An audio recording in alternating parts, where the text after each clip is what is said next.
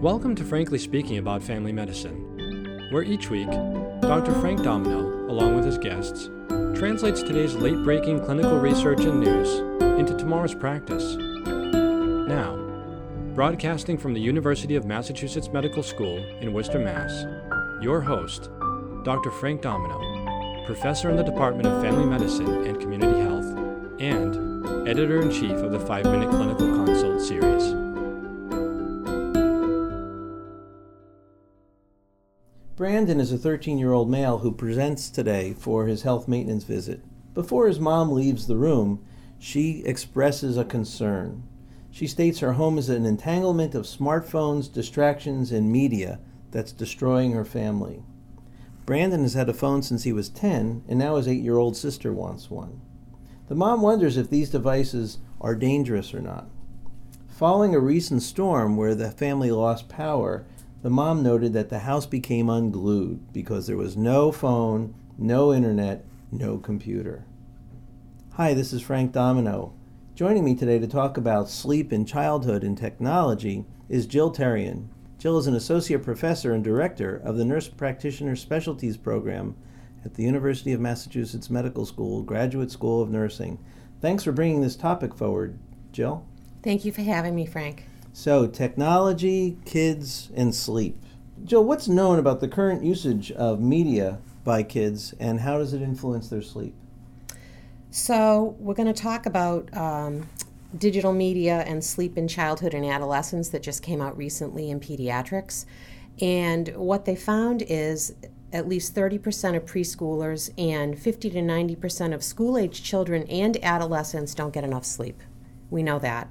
We also know that screen based devices, you know, we're talking about televisions, computers, iPads, phones, are in the bedrooms of 75% of children on average.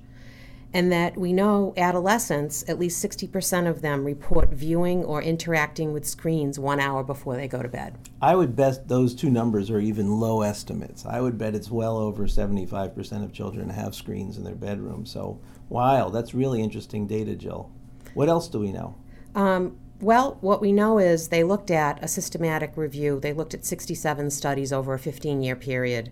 And um, they found that uh, these devices of, you know, these digital devices basically displace time. They possibly stimulate, you know, stimulate you psychiatrically um, based on the media content that the um, child or adolescent might be viewing, and that they also have light emissions that might interrupt or disrupt your circadian rhythm and ultimately your alertness the next day, like daytime sleepiness. I believe that's true. I believe there's there's really great data that shows looking at screens, especially late in the day, uh, interact with interact with your sleep. So this digital media and sleep in childhood and adolescence study, um, what did they find uh, were the correlations? So this was, you know, they had some international data. Um, they looked at, you know, obs- they were observational studies, and they found that, of course, more screen. Well, I shouldn't say, of course. They found that more screen time equals less sleep. Um, that the computer had a higher association with less sleep than televisions, and they think that was attributed to the interactive nature of um, of computers and and the handheld devices. They know that um, a device left on overnight in a child's room is a significant predictor of insufficient age appropriate sleep duration. And um, depending on media exposure, the link to tiredness. So you look at kids that are going to school, they're based on a schedule, they've got to get to school. Whereas if you look at adults, you might adjust your schedule a little bit if you're a little bit tired because you stayed up you know, either on the computer or your device. But kids, they got to get up and go to school. They can't adjust their sleep schedule so much. Um, they also know that in a cross sectional study that 60% of adolescents take their phone to bed, and as you pointed out, that's probably a low estimate. 45% use it as a, an alarm, and um, that the association of tech overnight in a bedroom in U.S. children and adolescents is, is very high and not good does yep. not lead to good sleep. Any thoughts about how uh, it alters your physiology? So what they think, well, besides, you know, you have decreased quality of sleep, so decreased REM sleep and decreased sleep initiation. So less hours sleeping, right, and less hours of good sleep. And they also looked at light emissions from devices, which it's different because there are so many devices, they're changing all the time, and the current studies are looking at LED lights, um, which is a whole different um, realm. They know that it may suppress melatonin, which we, you know, produce mainly later hours in the day and helps us sleep. So they think that may production of melatonin is decreased. So this study's documented probably what we've suspected that access to a screen of any form of technology probably correlates for less sleep and poorer sleep in children and adolescents, and that it's a very common problem. At least 60% are using their, their phone in bed. All right, well, Brandon and his mom are both here. How are we going to use this study to help counsel them? So I'm glad Brandon's mom brought it up because, you know, she's having an open discussion with the provider in the room and her, and her son. So it's not like it's closing the door and saying, "What do I do?" You know, I'm at my wits end. So it's a good open discussion and good communication. So I think that probably, you know, you need to talk about what you think the effects of these devices are. And you have to talk about does Brandon have it in his room? Does he take his phone to bed? These are really hard and addictive behaviors to break. So I think it's a family discussion on how the family can be a good role model and how they can detox themselves from their devices. It's not easy. The, getting rid of these devices is a real challenge, and especially helping an adolescent um, identify both I'm tired all the time, I'm frustrated because I'm having trouble getting up in the morning, and that device might be something we as clinicians need to overtly state and help them realize that changing their behavior might make them have more energy or feel better. Right. And so, um, you know, another recent study that, that had come out talked about how phones um, have um, positive reinforcement to make you look at them.